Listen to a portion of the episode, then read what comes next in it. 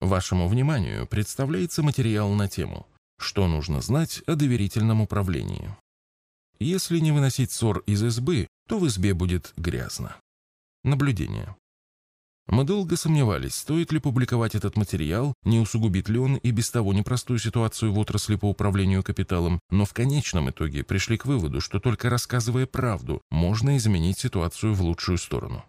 В этом материале мы расскажем о возможных злоупотреблениях при доверительном управлении и о том, как можно защититься от них. Занижение доходности результатов управления. Это манипуляции с активами, изменяющие фактическую доходность портфеля.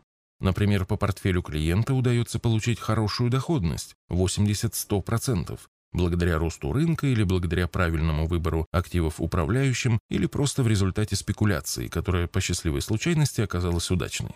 Но после этого может появиться идея, а зачем ему, клиенту, так много, он и от 40% будет прыгать до потолка. Ведь в банке он все равно больше 10% не получит. После этого проводится ряд убыточных сделок, и лишний результат оседает на нужной компании прокладки.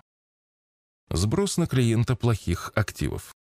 Это частный случай занижения результатов управления. Если компания при управлении собственными средствами приобрела неудачные активы, то возникает соблазн перекинуть их на клиента. Естественно, законным путем, не напрямую, а через прокладку.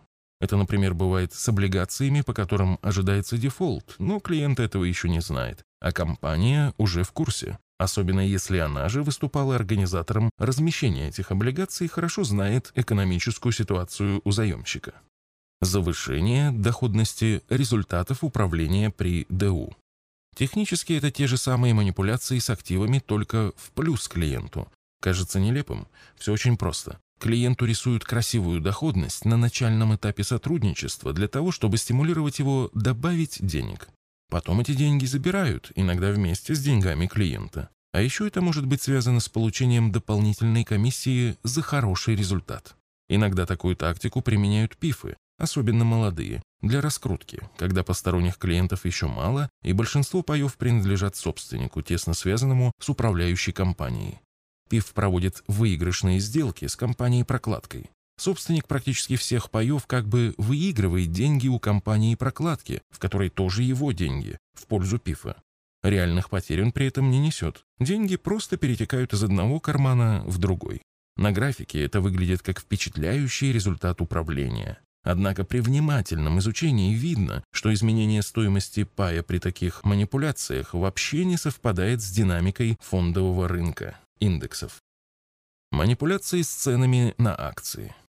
Для описанных выше махинаций, как правило, выбираются низколиквидные акции третьего-четвертого эшелона, по которым очень велика разница между ценой спроса и предложения, спред.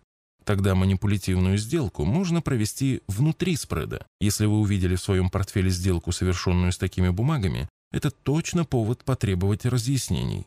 Иногда сделка и не проводится, например, для получения комиссии управляющий сам, своими деньгами, нарисует котировку по таким бумагам к концу отчетного периода. Использование средств клиентов для манипуляции ценами на акции. Фронт-раннинг. Первый вариант – купить несколько ликвидных акций, разогнать их стоимость, рисуя большой потенциал роста в своих аналитических обзорах, и перепродать в портфеле клиентам существенно дороже. Второй, более мягкий вариант купить акции, а для разгона их стоимости использовать средства клиентов. Возможность сотрудников управлять личными портфелями тоже создает широкий спектр конфликтов интересов, например, соблазн использовать информацию о сделках клиента в личных целях. Конфликт интересов. Андеррайтер. Управляющий. В крупных финансовых группах обычно представлен широкий спектр возможных услуг. Это приводит к конфликту интересов между подразделениями. Например, финансовая группа организует размещение акций или облигаций, IPO.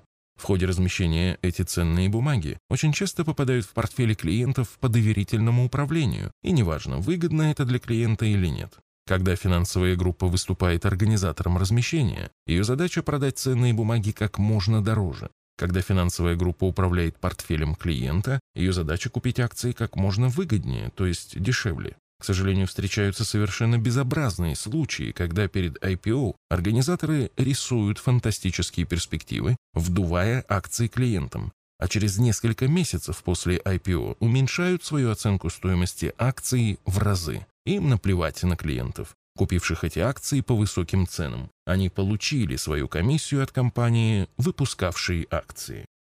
Конфликт интересов. Брокер-управляющий. Если финансовая группа одновременно предоставляет брокерские услуги и услуги по управлению капиталом, то возникает другой конфликт интересов. Вознаграждение брокера зависит от того, как часто клиент совершает сделки. Его задача – максимально стимулировать клиента к совершению сделок. Задача управляющего – минимизировать расходы клиента при управлении и совершать сделки как можно реже, только когда это действительно выгодно для клиента.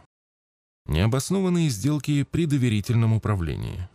Описанная ситуация хорошо объясняет, почему в некоторых компаниях очень любят закреплять каждый портфель за индивидуальным управляющим, который является убежденным спекулянтом и искренне верит в то, что совершая 200-300 сделок в день, приносит пользу клиенту. Зачастую это ведет к немыслимым ситуациям. В рамках одной компании в некоторых портфелях доверительного управления акции «Газпрома» могут продаваться, а в других покупаться, потому что управляющие этими портфелями имеют разную точку зрения на эти акции, и у них это считается нормальным. Брокер при этом очень доволен. Конфликт интересов. Минимальная гарантированная доходность. МГД. Законодательство не запрещает принимать средства по индивидуальным договорам доверительного управления с минимальной гарантированной доходностью. Более того, для пенсионных резервов негосударственных пенсионных фондов МГД напрямую предусмотрено законодательством.